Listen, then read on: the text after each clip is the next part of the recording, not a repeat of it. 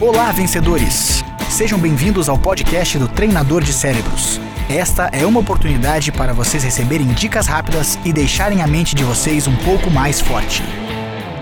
A vida é muito corrida, nós sabemos disso. A gente divide constantemente a atenção entre família, trabalho, questões pessoais.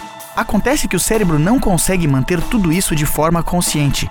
Ele só consegue manter alguns itens em mente por vez. O resto a gente acaba esquecendo. Por manter apenas algumas informações conscientes de cada vez, a atividade de agrupar itens ajuda a gente a ter mais tranquilidade e mais foco. Separar em grandes grupos tarefas semelhantes, como por exemplo atividades da casa, sendo um grupo maior de atividades menores, faz com que o cérebro se acalme. Ao agrupar atividades menores em blocos maiores e escrever tudo isso num papel, mantém a mente mais leve e focada no que é importante.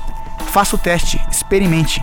E se quiser saber um pouco mais, inscreva-se no canal youtube.com/barra treinador de cérebros.